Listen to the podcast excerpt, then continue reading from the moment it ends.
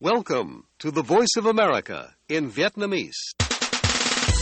Direct from Washington, the voice of America, VOA. Ban Việt ngữ Đài Tiếng Nói Hoa Kỳ VOA kính chào quý vị.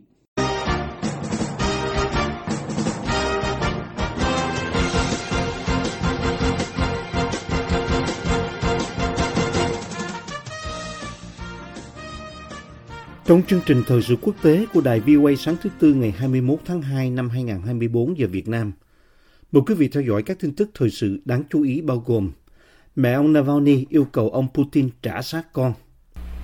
Я обращаюсь к вам, Владимир Путин. Решение вопроса зависит только от вас. Дайте мне, наконец, увидеть моего сына.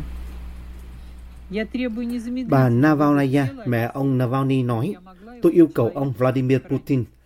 Việc giải quyết vấn đề này chỉ phụ thuộc vào một mình ông. Cuối cùng hãy để tôi gặp con trai tôi. Tôi yêu cầu thi thể của Alexei được trả ngay lập tức để tôi có thể chôn cất nó một cách nhân đạo. Thủ tướng Thụy Điển thăm Hungary trước việc phê chuẩn đơn xin gia nhập NATO. Và các nhà lập pháp Cộng hòa kêu gọi ông Biden ngừng sử dụng TikTok.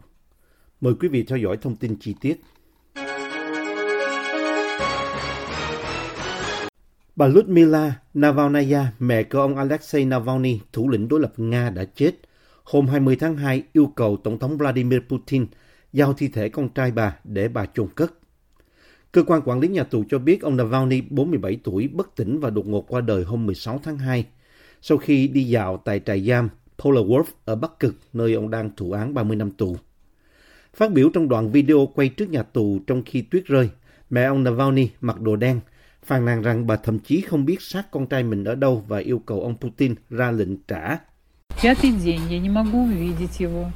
Мне не выдают его тело, и мне даже не говорят, где он находится. Bà Navalnaya nói trong ngày thứ năm liên tiếp tôi không thể gặp con. Họ không đưa thi thể nó cho tôi và thậm chí không cho tôi biết nó ở đâu. Bà Navalnaya nói trong tin nhắn được phát trên kênh YouTube Navalny Live. Я обращаюсь к вам, Владимир Путин. Решение вопроса зависит только от вас.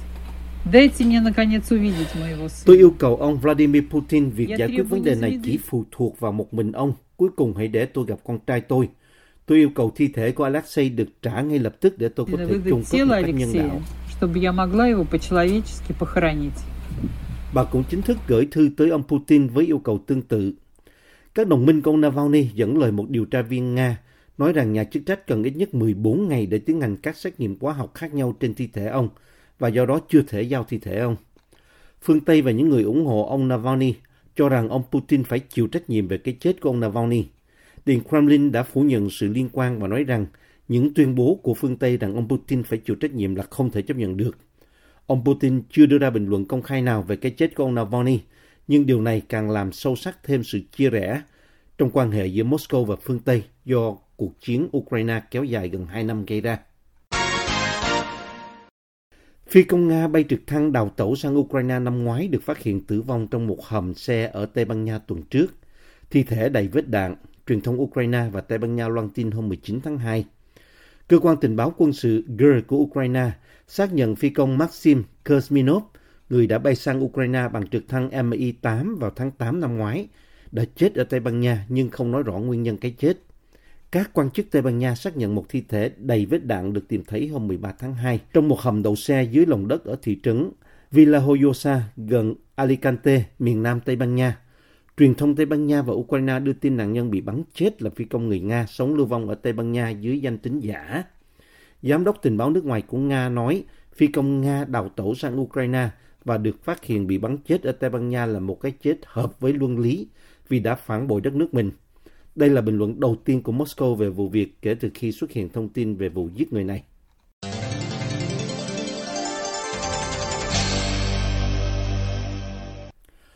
Thủ tướng Thụy Điển Christensen sẽ tới Budapest vào ngày 23 tháng 2 để gặp người đồng cấp Hungary Viktor Orbán trước khi Quốc hội Hungary tiến hành cuộc bỏ phiếu bị trì hoãn từ lâu về việc Thụy Điển xin gia nhập NATO vào ngày 26 tháng 2.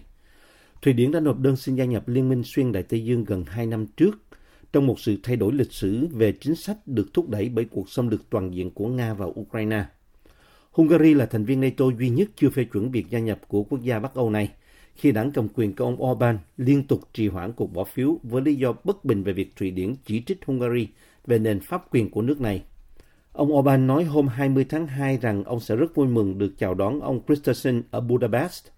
Ông Orbán cho biết trong một bài đăng trên Twitter, chúng tôi đang lên kế hoạch thảo luận về cách thức tăng cường hợp tác chính sách quốc phòng và an ninh giữa Hungary và Thụy Điển cũng như các kế hoạch của chúng tôi đối với chức Chủ tịch Hội đồng Liên minh châu Âu của Hungary và chương trình nghị sự chiến lược của EU.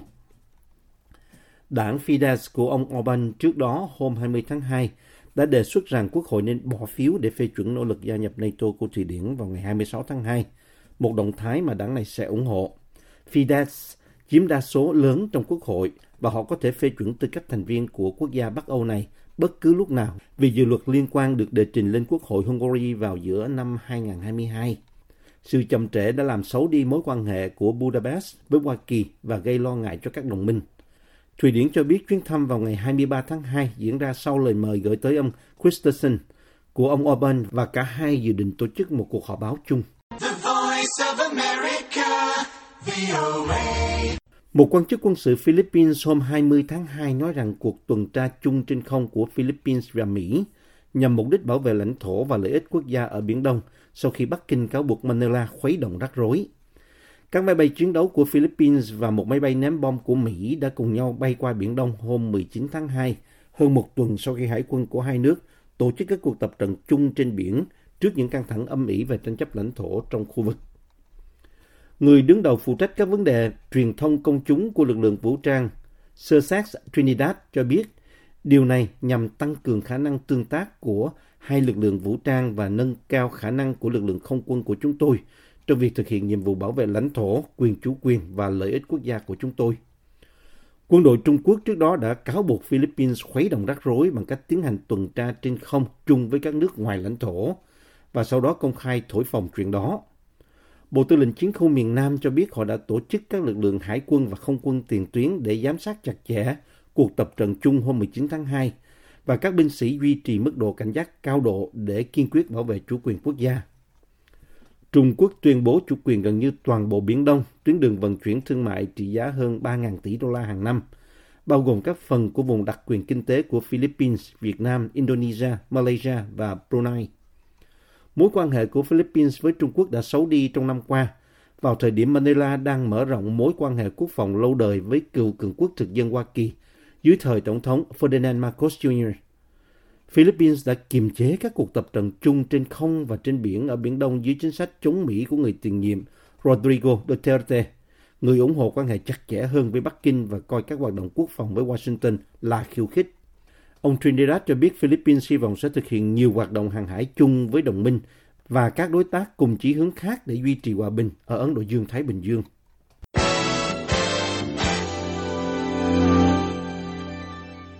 Điện Kremlin hôm 20 tháng 2 cho biết rằng ông Vladimir Putin đã tặng ông Kim Jong-un chiếc limousine Urus sang trọng của Nga vì nhà lãnh đạo Triều Tiên thích chiếc xe này khi được Tổng thống Nga cho ông xem vào năm ngoái.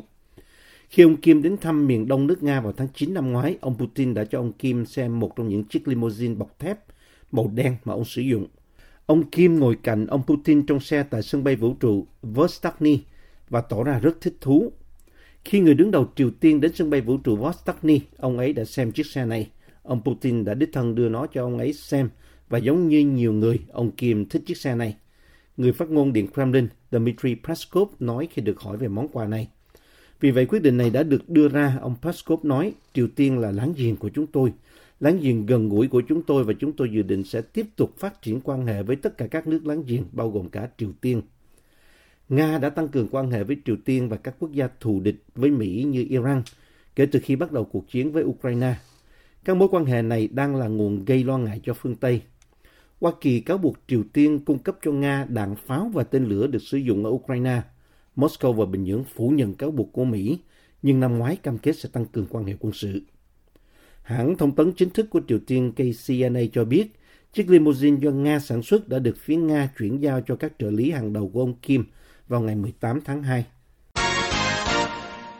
Một nhóm gồm 18 nhà lập pháp thuộc đảng Cộng hòa đã kêu gọi Tổng thống Joe Biden đóng tài khoản TikTok được sử dụng trong chiến dịch tranh cử của ông, với lý do lo ngại về an ninh quốc gia. Các nhà lập pháp viết trong một bức thư mà Reuters thấy được rằng ông Biden phớt lờ những rủi ro an ninh quốc gia vốn có của TikTok. Làm thế nào chính phủ liên bang có thể cảnh báo người Mỹ về những rủi ro của ứng dụng này nếu vị tổng tư lệnh cũng sử dụng nó? Chiến dịch tranh cử của ông Biden đã tham gia ứng dụng video ngắn TikTok vào ngày 11 tháng 2 nhằm thu hút các cử tri trẻ tuổi. Video đầu tiên của chiến dịch hiện đã có 9,6 triệu lượt xem và có khoảng 162.000 người theo dõi. Các nhà lập pháp bao gồm Thượng nghị sĩ Marco Rubio, Jerry Moran, John Barrasso, Marsha Blackburn, Rick Scott và George Hawley đã kêu gọi ông Biden xóa tài khoản của ông và công khai thừa nhận mối đe dọa an ninh quốc gia do TikTok gây ra. Nhà Trắng và TikTok đã không trả lời yêu cầu bình luận về bức thư hôm 19 tháng 2, trong khi chiến dịch tranh cử của ông Biden từ chối bình luận. Tuần trước, Thượng nghị sĩ đảng Dân Chủ Mark Warner nêu lên mối lo ngại về tác động an ninh quốc gia của TikTok và quyết định tham gia ứng dụng này của chiến dịch tranh cử của ông Biden. Ông Warner, Chủ tịch Ủy ban Tình báo Thượng viện cho biết, tôi nghĩ rằng chúng ta vẫn cần tìm cách theo gương Ấn Độ, quốc gia đã cấm TikTok. Tôi hơi lo lắng về thông điệp lẫn lộn này. Ứng cử viên tổng thống của đảng Cộng hòa Nikki Haley hôm 19 tháng 2 đã nhắc lại lời kêu gọi cấm TikTok. Đáng lẽ chúng ta nên cấm nó ngay từ đầu, nó cực kỳ nguy hiểm, bà nói trong một sự kiện của Fox News. Những nỗ lực tại Quốc hội nhằm cấm TikTok hoặc tạo ra các công cụ mới để hạn chế ứng dụng này đã bị đình trệ, trong khi một số nhà lập pháp muốn Bộ Thương mại đưa ByteDance, công ty mẹ của TikTok có trụ sở tại Trung Quốc, vào danh sách kiểm soát xuất khẩu. Tháng trước, TikTok nói với Quốc hội rằng 170 triệu người Mỹ hiện sử dụng ứng dụng này, tăng từ mức 150 triệu một năm trước đó. Tuần trước, Nhà Trắng lưu ý lệnh cấm sử dụng TikTok trên các thiết bị của chính phủ đã được Quốc hội thông qua vào năm 2022 và được ông Biden ký vẫn có hiệu lực.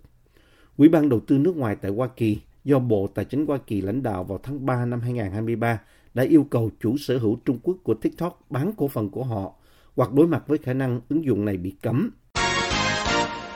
Chính phủ Singapore hôm 20 tháng 2 cho biết rằng Singapore đã trao cho Taylor Swift một khoản trợ cấp để biểu diễn tại Singapore, thừa nhận những nỗ lực thuyết phục siêu sao nhạc pop biểu diễn tại hòn đảo này, điểm dừng chân duy nhất của cô ở Đông Nam Á và lợi ích tiềm năng của các buổi hòa nhạc của cô cho nền kinh tế. Swift dự kiến sẽ biểu diễn 6 buổi diễn cháy vé ở Singapore vào đầu tháng 3. Bộ Du lịch và Bộ Văn hóa không tiết lộ số tiền tài trợ nhưng trong một tuyên bố đề cập đến lợi ích kinh tế mà các buổi hòa nhạc của Swift trên khắp thế giới mang lại nhờ sự nổi tiếng của cô, đồng thời cho biết Bộ đã làm việc với nhà tổ chức buổi hòa nhạc AEG Presence để có được Swift biểu diễn ở Singapore. Họ cho biết nó có khả năng tạo ra lợi ích đáng kể cho nền kinh tế Singapore, đặc biệt là các hoạt động du lịch như khách sạn, bán lẻ, du lịch và ăn uống, như đã xảy ra ở các thành phố khác mà Taylor Swift đã biểu diễn. Singapore đã chứng kiến sự bùng nổ về các buổi hòa nhạc kể từ khi lệnh phong tỏa vì đại dịch kết thúc với những tên tuổi lớn như Blackpink, Coldplay và Ed Sheeran biểu diễn những buổi diễn cháy vé. Thủ tướng Thái Lan Srettha Pavisin phát biểu tại một diễn đàn kinh doanh hôm 16 tháng 2 rằng Singapore đã trả cho Swift 100 triệu bạc, khoảng 2,8 triệu đô la cho mỗi buổi biểu diễn, với điều kiện Singapore là buổi biểu diễn duy nhất của Swift ở Đông Nam Á. Chính phủ Singapore không bình luận về điều khoản độc quyền, dù AEG cho biết buổi hòa nhạc duy nhất của Swift ở Đông Nam Á sẽ ở quốc đảo này, với vé VIP có giá 1.228 đô la Singapore, tương đương với 915 đô la Mỹ. Ở châu Á, Swift cũng đã biểu diễn ở Tokyo vào đầu tháng 2. Buổi biểu diễn ở Singapore của cô sẽ kéo dài từ ngày 2 đến ngày 9 tháng 3. Hơn 300.000 vé đã được bán cho những người hâm mộ đã xếp hàng qua đêm dưới cái nóng thiêu đốt của vùng nhiệt đới. AEG Presence chưa đưa ra bình luận ngay lập tức. Chương trình Thời sự quốc tế của đài VOA xin được kết thúc ở đây. Hẹn gặp lại quý thính giả trong bản tin Thời sự quốc tế ngày mai. This program has come to you from the Voice of America, Washington.